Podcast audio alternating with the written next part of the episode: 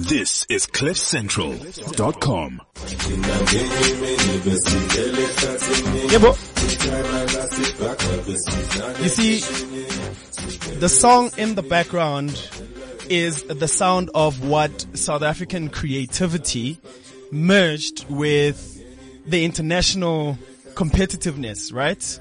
Um, sounds like this song played at the Versace Spring Summer 2019 menswear collection by the legendary Donatella Versace. But obviously we are excited because this song is from our very own FAKA.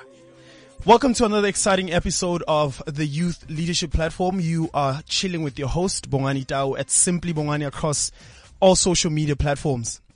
Guys, we've gone international with Gqom because of FAKA wearing Versace head to toe, front row seat, backstage access, the works. And they join us live from Berlin. Yeah, that's how we do it. Exclusives, exclusives, exclusives. It's the youth leadership platform. So we look at the youth that are doing amazing things. Let's welcome them to studio. Uh, Fela Gucci. Hey, how's it, man? Hello.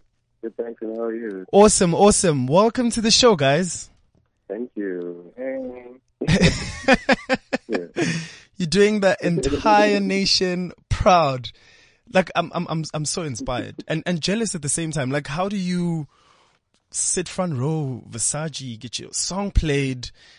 How did this come about? Sorry, can you repeat that? I didn't hear you. So how, how, how did this collaboration with the Donatella Versace come about? I think they somehow discovered our music and they approached us. Um, yeah, and we spoke to them and that's basically how the collaboration happened. Shucks.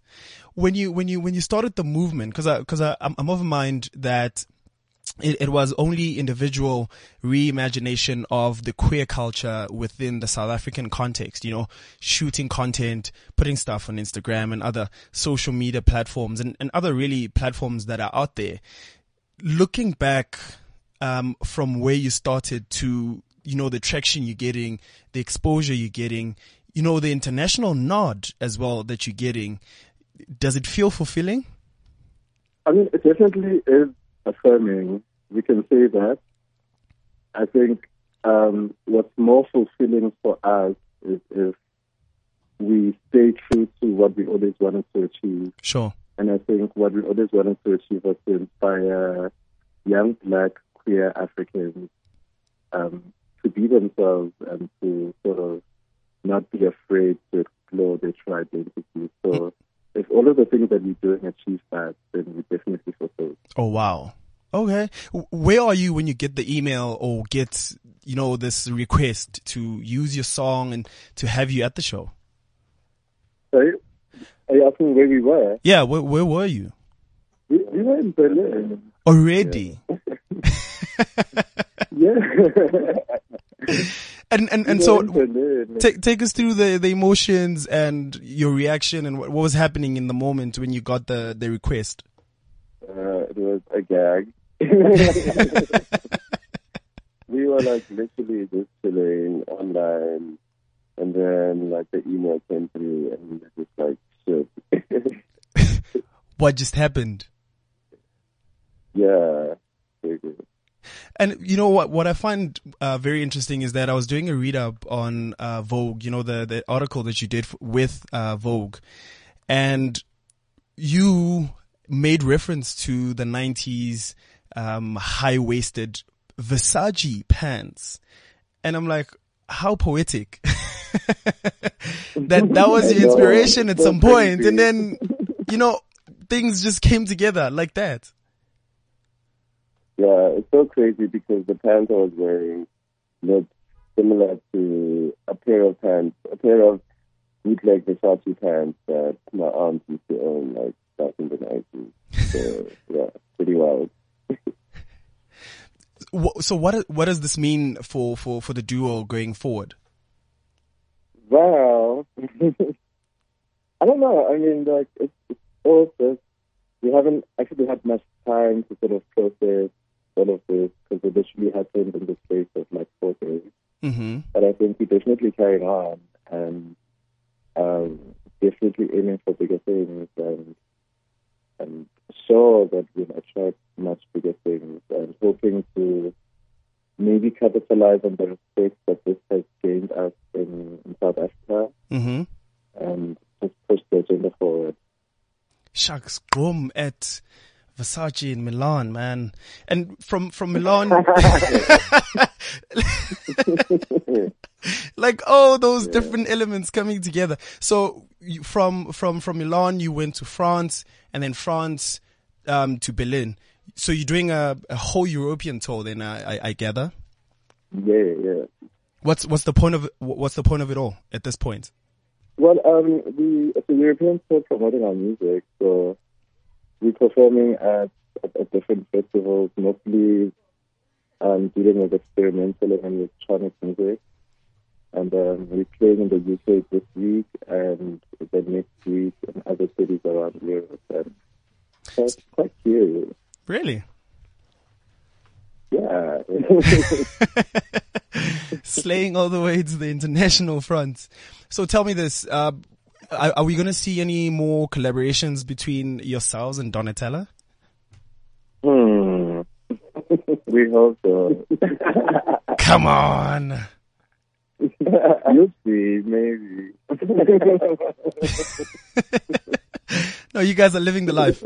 Thank you so much for, for, for coming on to, to YLP. Um, we will continue this conversation when you come back to South Africa and I gather it's July 17th. That's correct. Okay, so you owe us an, an interview uh, from then. So we're gonna look at everything that happened after that big moment that had everyone so proud. Like everyone's Instagram story last night was Gqom in Milan to Versace Spring Summer 2019. Guys, I'm I'm I'm super proud of you and all the best with the rest of the tour. Yeah. Thank you. Awesome, Thank you. awesome, awesome.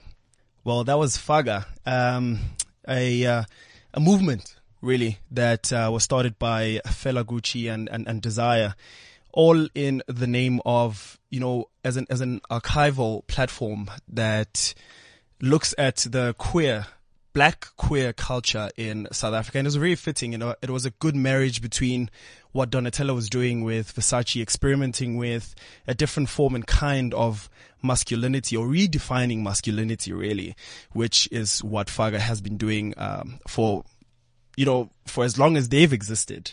And it's quite exciting, uh, for Donatella to give, you know, South African music, the culture, and our very own FAKA the nod, the international nod that we desperately need. This is CliffCentral.com. And just like that, we switch it up and we bring you just another exciting and powerful um, guest to the youth leadership platform. Uh, she hails from Limpopo, The luxurious villages of Limpopo province, Where- Provence. where where all the rich um, ground is. You know, given all the fruits and vegetables that we get from there that are rich and get us full, I guess. She's done some amazing things. You've done some amazing things. Yeah. And you, you, you, you came to, to, to prominence, um, from your feature with Okmalumkoolkat. Yeah. Just prior to that, and, and, and before we even get into that, ladies and gentlemen, and to everyone that's listening to the podcast, we are joined by the awesome, colorful breath of fresh air, Sho Madjozi. Welcome to the studio. Yeah, welcome. Thank you for, for inviting me. I feel good, um, to be here once again. Awesome, awesome. So just just just on that, um, right before you did the the the, the song with uh, Okmalumkoolkat, Yeah. let's let's let's backtrack a bit um, and talk about your childhood self. What what was your biggest dream um, growing up as a young girl? I wanted to be president of the country. What Um, informed that? I guess I wanted to kind of influence the kind of change that I wanted to see. I grew up uh, in a family that was very politically active and um, then moved to like my family, at least my father, uh, moved to doing like uh, humanitarian work, so working with you know INGOs, etc., and working on land issues, etc. Before Bring Back the Land was like trending, you know. Before it was a thing. yeah, my dad was already working on that. Um, so I worked as well on some land issues um, in collaboration with the Legal Resources Center, who basically stands up for people's rights for free. So if like communities are maybe being abused by, let's say, like a mine, or if they are being unfairly treated with the um, the land redistribution process, then that um, organization would help. So I worked there, and then I realized that the biggest thing standing in the way of people um, achieving their liberation, I think, and full equality was actually the government. Okay. Like, I felt that that was who stood in our way most of the time. We hardly came into contact with, um, like white landowners, for instance. Like people talk about the land issue and they just think it's like white people literally standing there and stopping black people from having the land.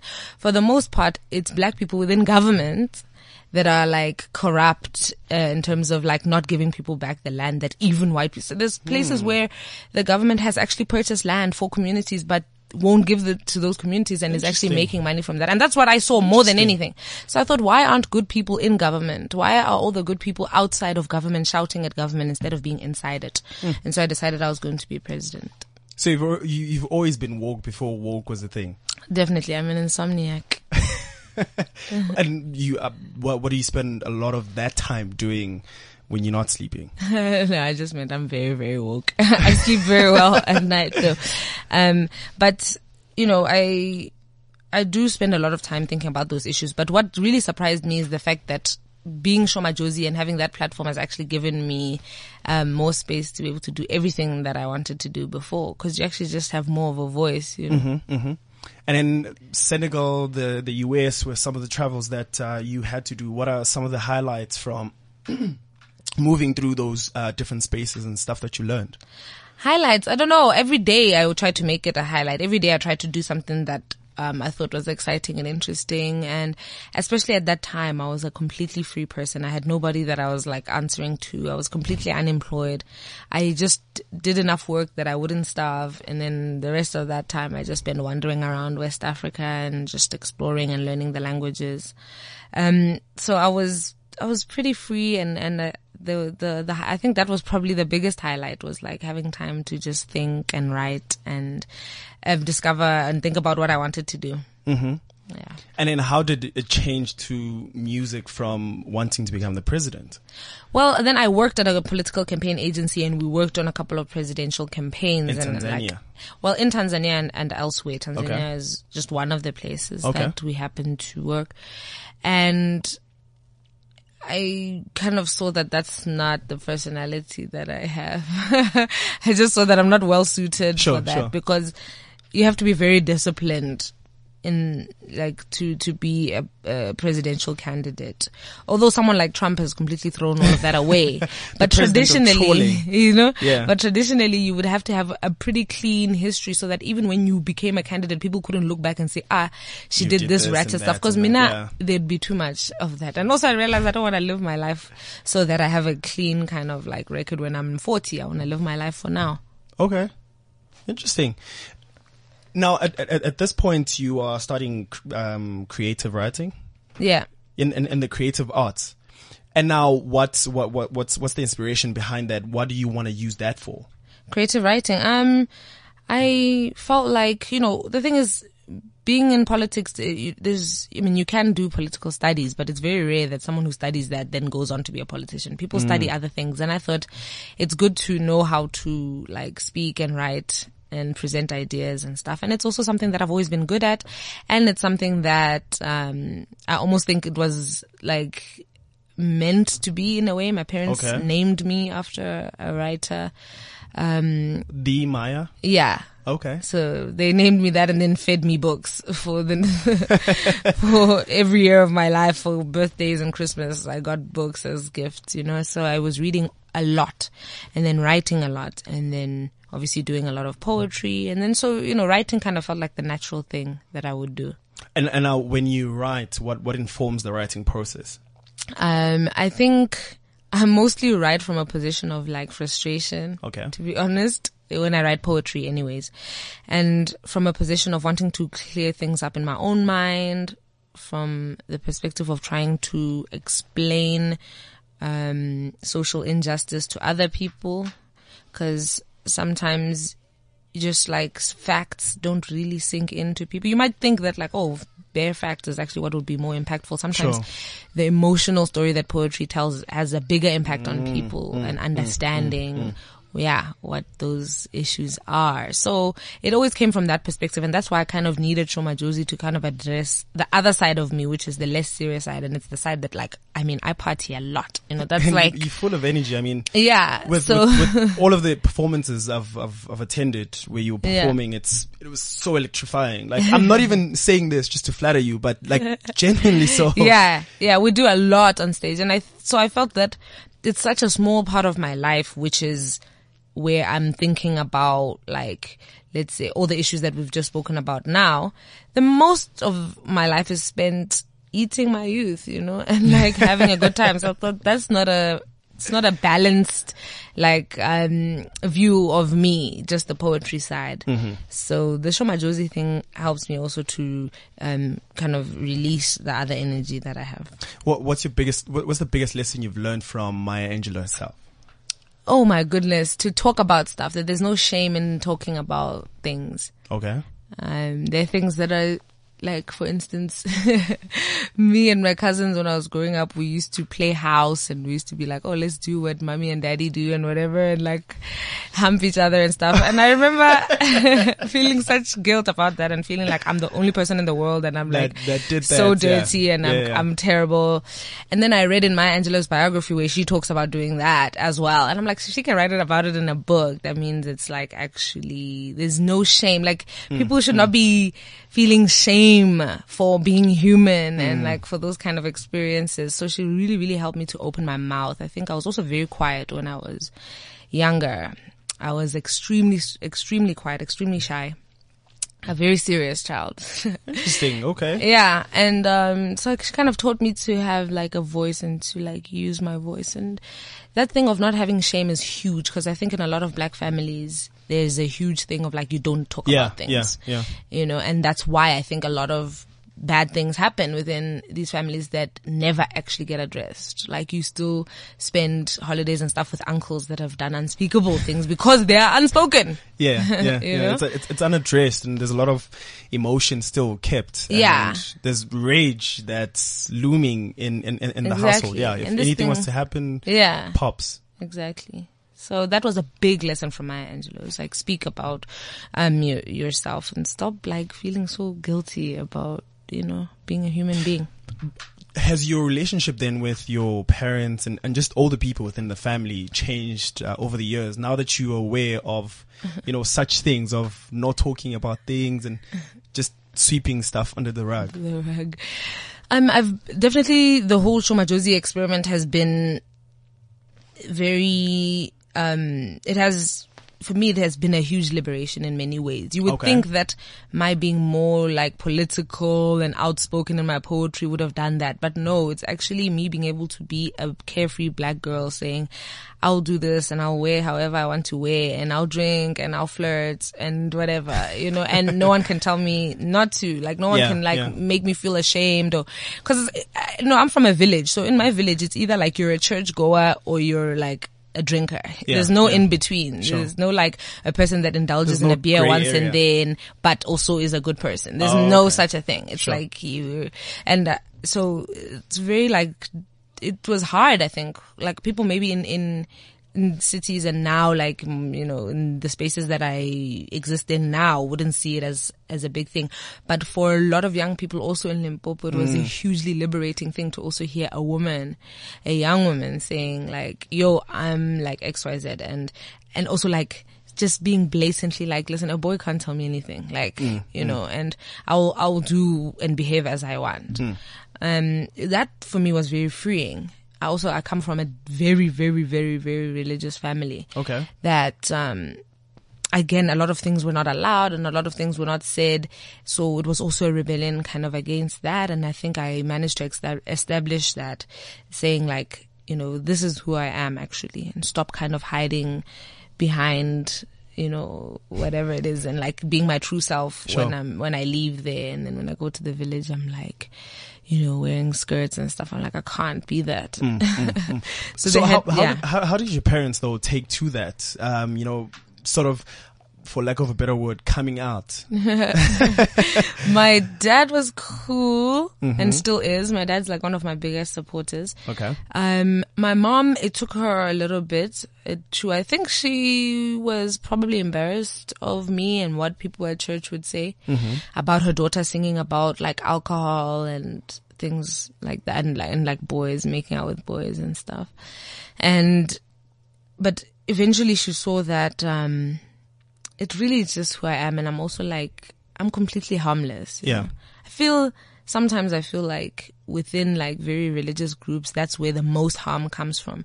Me, now I'm the kind of person who's saying like, live, I'm living my best life, try to live Sure, yours. sure. Whereas a lot of the people in those circles are so judgmental, you know, I'm not hurting anybody. You know, I'm not like, all I'm saying is this is who I am. And like, I love the fact that a lot of people are taking inspiration from that and Mm, feeling liberated by that. But I'm not like judging other people and whatever. So I think eventually they saw that it's harmless. Plus also like I'm famous now. So I think that's like, I think that's fun for It's them like, as it's well. okay, my child. It's okay. It's okay. It's so I think okay. it's fun, but like I've, my relationship with my mom has improved and I think she's become more like, okay, well, before I'm a pastor, I'm your mother Yeah. As well. Okay. So I think she's become more accepting. So it's improved a bit. It's crazy the role of uh, religion within society and the forming of, of, of society and some of the stringent uh, rules that it imposes on people. I Yeah. mean, belief and conviction are very relative things, right? Yeah, I mean, I had a gospel singer call me today saying like, "Can we do a song?" I was like, "It could never be me. like, that could literally never be this? me." I know I won't say, Ah. but but I've received so much judgment and hatred from the church community that I would never do that. And you will never, I do not want to do a benefit concert for a church. I do not want anything. I mean, I got a tiny tattoo on the back of my neck and then like everyone was praying for me and judging me and like throwing fire at me. Oh, fire, fire, whatever. Like I was demonic. Yeah, yeah, yeah. You know, I got a nose piercing and then that was like, oh, it's like I'm possessed She's or whatever. gone now. Yeah. Mm. Um, my brother had dreadlocks. They made him cut the dreads, like all sorts of things, you know, and the, just the crazy amounts of judgment about like sexuality and all these things. I mean, it could just never be me. Are you a spiritual person though? No, Not at all. nah. Between Maya and Sho Madjozi, are there a lot of differences or? No, it's me. It's just that, um, I'm able to express specific parts of Maya in, in, by, you know, using the Sho Madjozi Sure. kind of, yeah, name and, and character. and you know the platform I guess that that it gives you. you know, Mm. But I'm also finding that it's way more broad than Uh, one would expect. Like people think like stuff that's more intellectual, like maybe let's say poetry and like other writing activities that mm-hmm. I've done, that that would be broader and somehow would be more like um complex or whatever. I'm finding the Sho Madjozi persona is way more complex and broad than any other thing that I've ever done. It's mm. allowing me mm. to mm. do the humanitarian work that I want to do. Mm-hmm. It's allowing me to like spread the messages that I want to spread and like to a much, much bigger audience. Yes, It's fantastic. Yes, because of the following. I mean, and, and the clout you've garnered. Yeah. I guess over over the, the past couple of years. Yeah, exactly, exactly. And like, well, not even a couple of years. I've been doing this for a year and a half. Imagine. and you're already doing what the Rain Queen. Such big collaborations already. We're trying our best. I think, yeah. So, so do you think it's it's your authenticity to who you are and where you come from that's gotten a lot of brands wanting to collaborate with you? Because I guess it's something in, in obviously a inverted commas different from what's already going on. People trying to copy, you know, America and, and some of the mm. West, other Western countries. Probably. I think people, everyone right now is hungry for something fresh and different. I feel countries like the US, the UK, whatever, like Europe, that they've passed their peak, that they've peaked and now they're kind of out of ideas. That's what I feel. I mean, Jay Z and Beyonce, mm. that Toki Boki Exactly. From inspiration. Senegal. Yeah. They, they just sampled that's everybody. different artists now. And, and Yeah. didn't mention. But yeah, you you were Oh, wow. saying Because even both Kendrick Lamar and them in their music videos, I mean, they're sampling African artists. Everyone's doing African stuff in their videos. Everyone's doing the gwara gwara. Everyone's doing the shaku. You know, it's it's like everyone's looking to Africa because I feel like we are that place that still has this creativity. So, like, what a shame for us to be running away from uh, the very thing that everyone else wants. You know, and it's like. I mean, the rest of the world must be looking at us like, what? Do these are these people crazy? Like running to try and do what we're what we've, We've done, done already. already, yeah, yeah. When they have such a wealth of knowledge. I mean, if you look at Black Americans, right, they've managed to build a, an amazing culture from having so little to Yeah. take from. I get really, Sure. they were completely like disrupted, Sure, rooted sure. out violently and stuff, taken to the U.S. and like their history erased and everything we have a long history to draw from. Mm, There's stuff where like, you know, in my family, you can, you, you know, you can go back like 11, 12 generations just naming like who was there from the days of like when they left Mozambique, um, from the days of like, from even going from further north than that, you know. So we have such a wealth of, of experiences, history, culture, so deep. It's something that people really like, um, envy and yet we try and like run away from it. I saw, I went to the other side and saw, ah, these people are not as cool as we think. They've actually like, baelele re style. so it's actually, I went and then I came back, I was like, listen, forget what they're trying to do. This, like, we you're are do the you. future. Yeah. yeah, yeah, yeah. Yeah. It's interesting that you you'd mentioned that because I wanted to ask what what is identity to you? What do you mean? Like, how would you define identity? I have no idea what this means. You're literally, I mean, Maybe maybe let me personalize it. then. Yeah, do What is, what is what is your identity? Um, okay, so maybe let's start with the basics. I'm um, a woman. Okay. I'm very comfortable with that role. I am uh, Tsonga speaking. I am biracial. I am, um, I would say I'm African. Okay. I would say in particular I'm South African. Um, yeah, I, I'm a creative. I'm a writer and a rapper. Okay. I don't know if you wanted me to go deeper than that.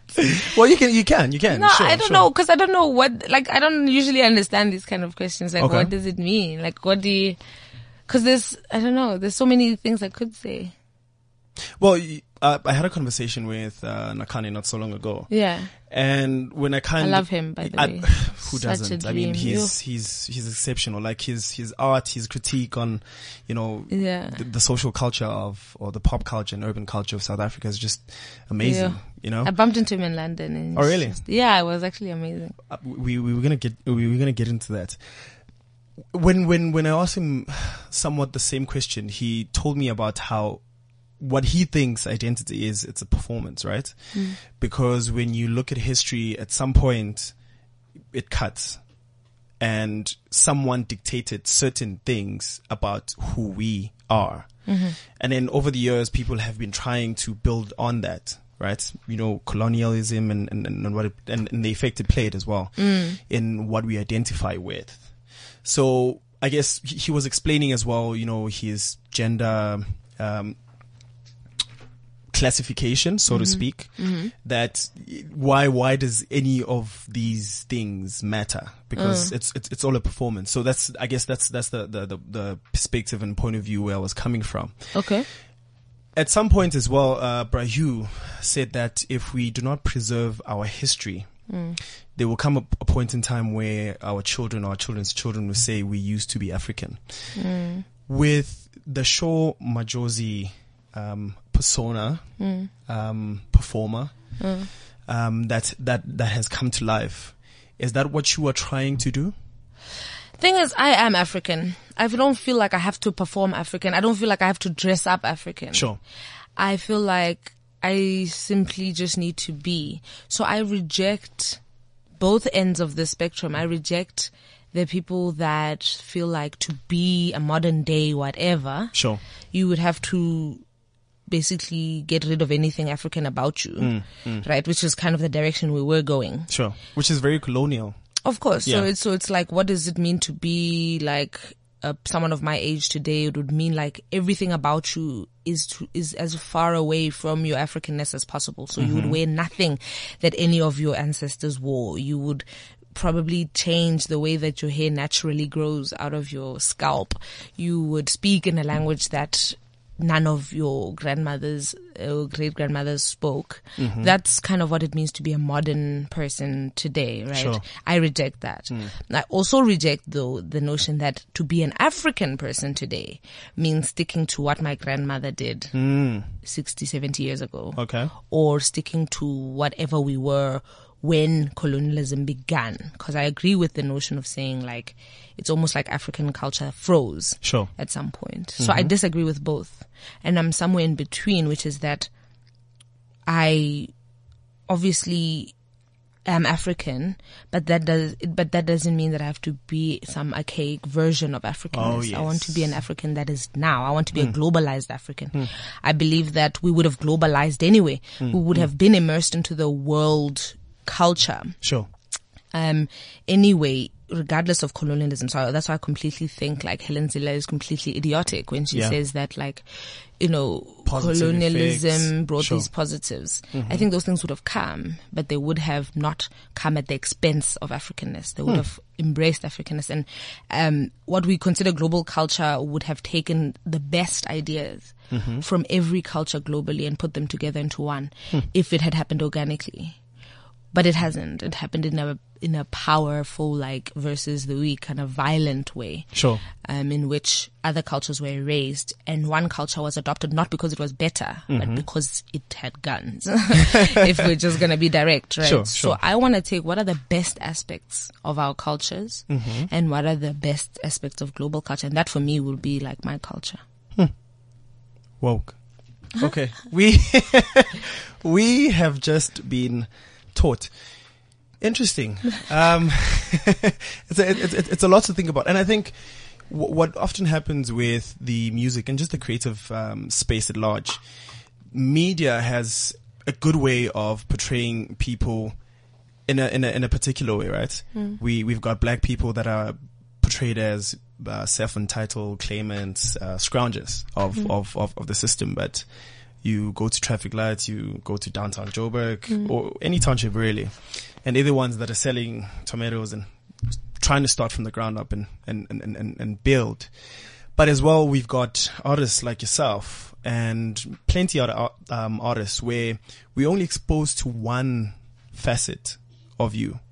So people would tend to think that, Uh-huh. okay, she's that girl that performs that's got a lot of energy, but does she really uh-huh. have substance? Until you, you sit down and actually have a conversation and actually realize that, hey, what you've, what, you, what you're seeing there is, is all art in, in, in motion. But mm. it, you know, the, the story goes deeper than that. How, how, how are you taking fame now? Um, how was my? I mean, I'm enjoying the free stuff. Um, um, I'm enjoying getting paid. I was broke for the most part of like all my travels. I was like hustling, hustling, hustling. Okay. Which has which had its benefits as well. Like I would have to be very um resourceful and creative in how I could get to travel places. I like have sold clothes to be able to like Sheesh. get a plane ticket, my own clothes. That is, I've um, I've done so much. I've like taken a bus, you know, through borders, like bribing my way through Sheesh. borders and stuff because things were not legit.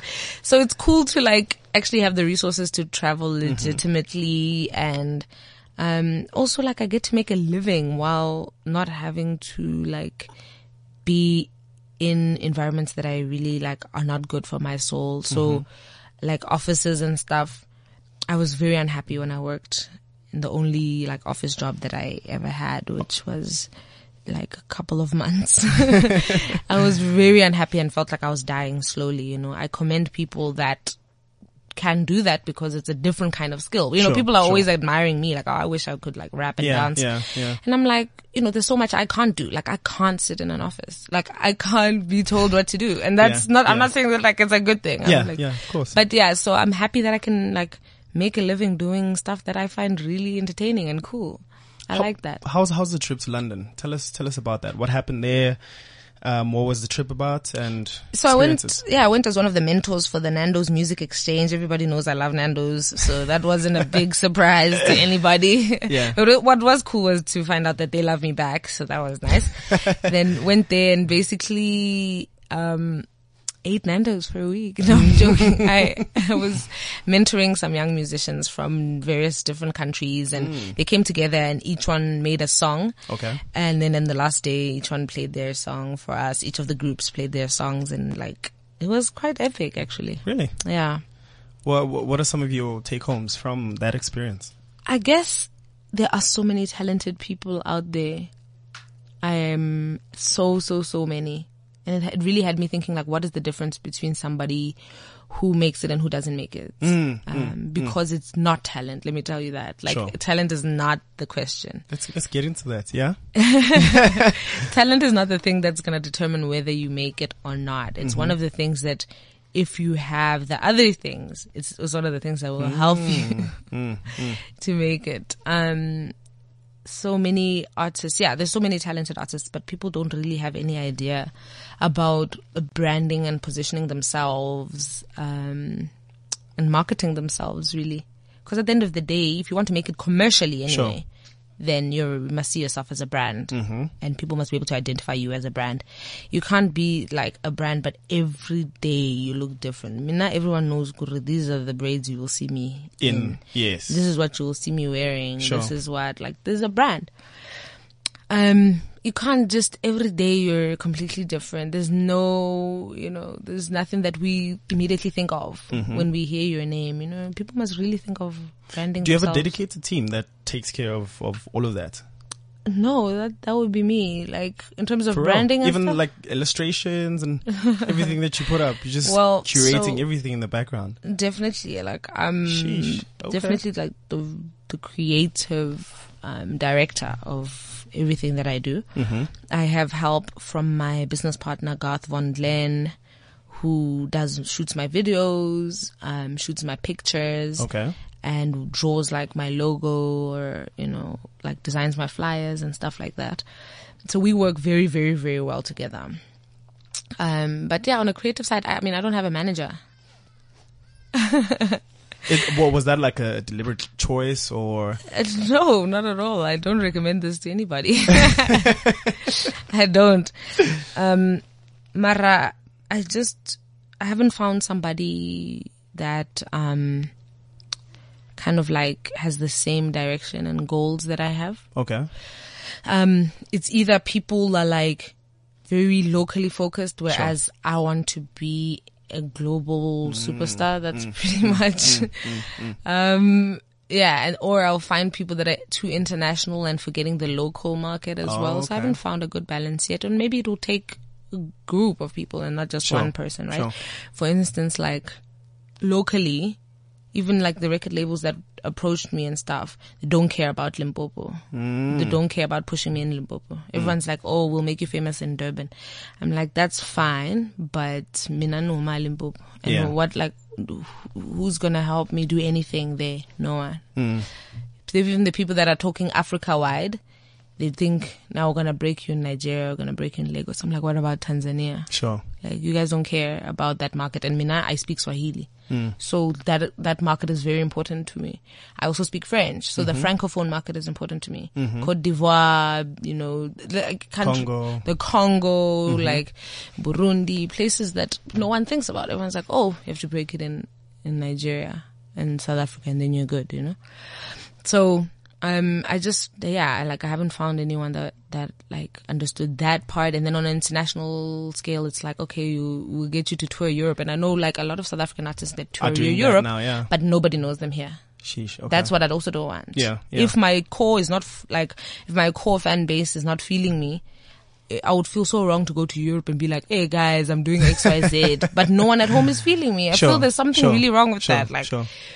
um, unless you've just been completely outright rejected um, at home. Mm-hmm. Like I get it. Like I feel like people like FAKA have not gotten the recognition that they need here, Yeah.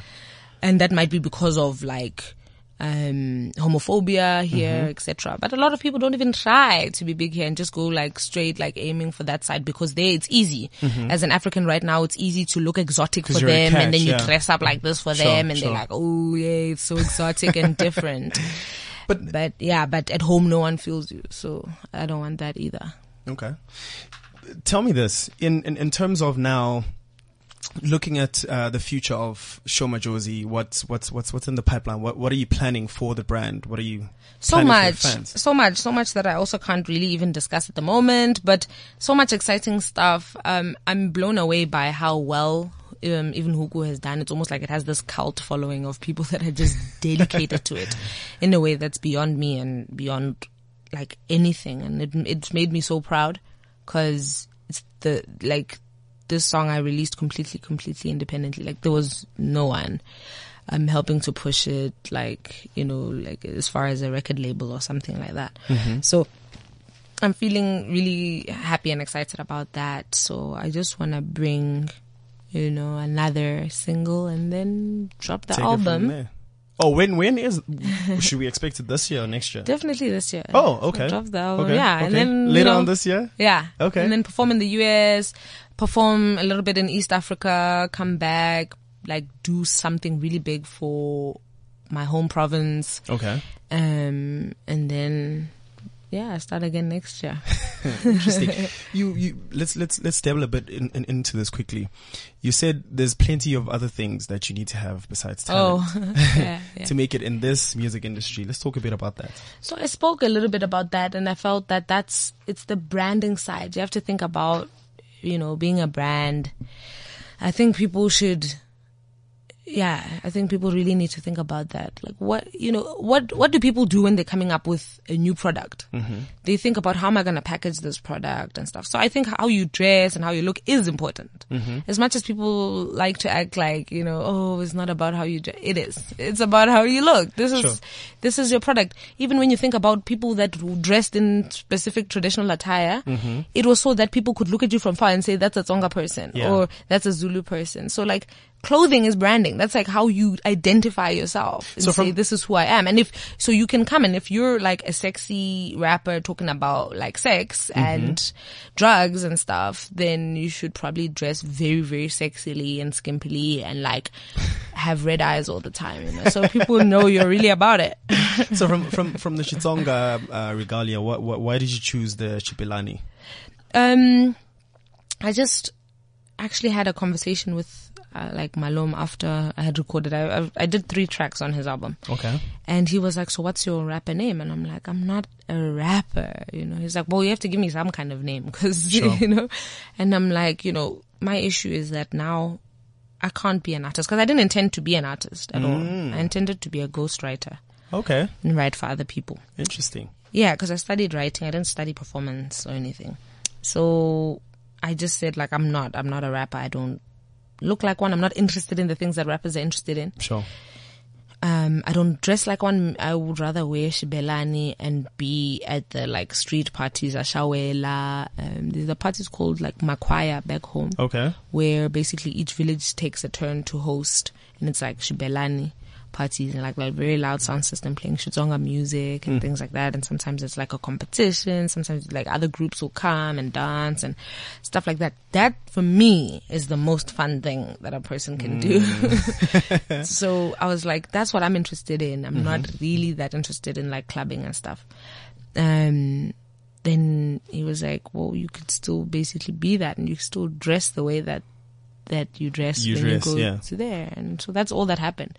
It's not like I started wearing xibelani because I, I, you know, started making music as Sho Madjozi. Sure. I was always wearing that and I was always going to those parties. In fact, the sad thing is now as Sho Madjozi, it's more difficult to go to them because now I'm not low key and Anymore, like I yeah, can't yeah, just yeah. like, you know, go there and dance like crazy. But there are videos of me from back then that people have found like And keep sending you like that will send them. Yeah, because at that point I was just this random girl Sure. dancing like ashawela and stuff. And sometimes I'd go with my dad who's white. And so we definitely attract a lot of attention. It was like, how these two.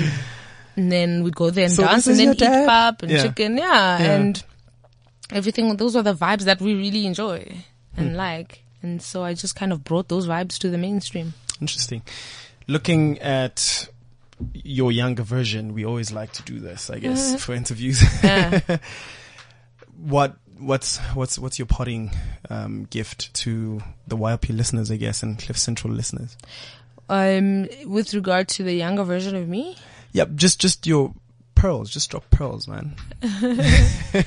I'm I'm not very deep. I think like I'm very practical. I like practical advice. So what I would say, which is what I always say, is use your social media as an artist. Put your work out there. I don't want to hear from an artist uh, like a designer, for instance, who's like, "Sho Madjozi, I want to design your clothes." Then I click on their Instagram and there's not a single clothing that they've designed there. Like what is wrong? Like, you know what I mean? sure, Use sure. that. I don't want to hear from a person that's like, yo, I'm a rapper. You click on their page. There's not a single rap that they've done. Hmm. No. Cause what's the point? Like, so what must I do now? I must now email you. Please send it to me. Blah, blah. No. Make yourself as visible as possible.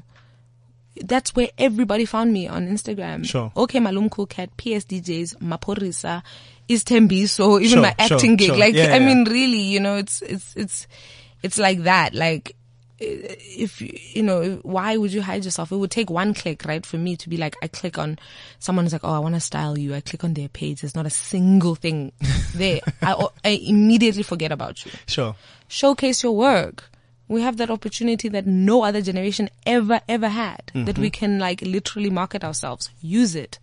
So you'll be playing at um, Basha Festival? Yes. On the 28th. yes. What what what can we expect from there?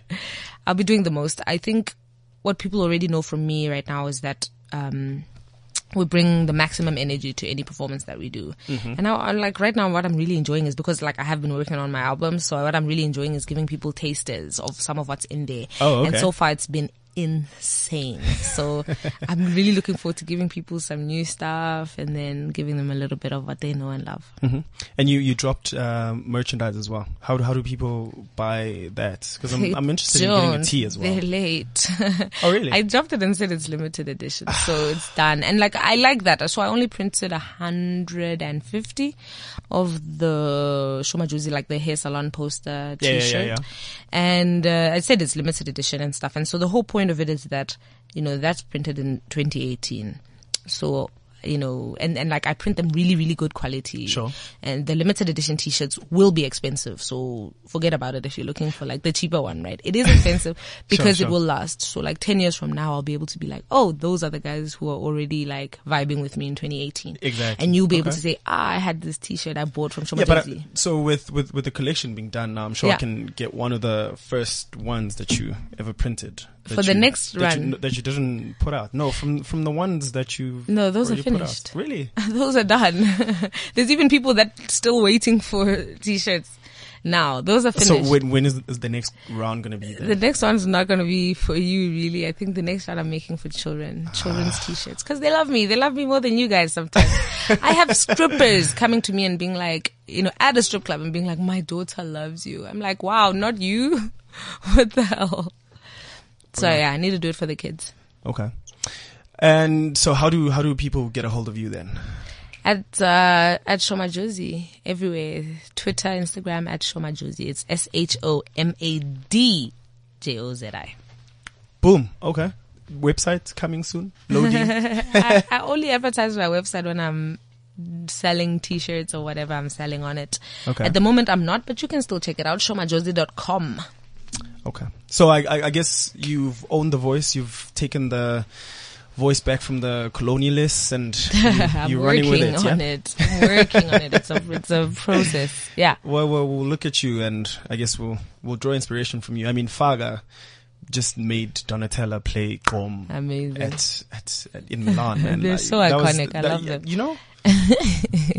well, thank you so much uh, for coming through and, Yes. and and hanging with us. We know we have a very hectic schedule and Mm-hmm. so much to do, but you took the time out. Thank Really- you, and big shout really, out to the really, really listeners. appreciate it. Nice. Awesome. Um, so that was Sho Madjozi. Follow the conversation on at Cliff Central. Um, com and at Simply Bongani across all social media platforms. It was at Sho Madjozi, uh, with Bongani Tao for the youth leadership platform. For this week's show, it is good day and God bless signing out. This is CliffCentral.com.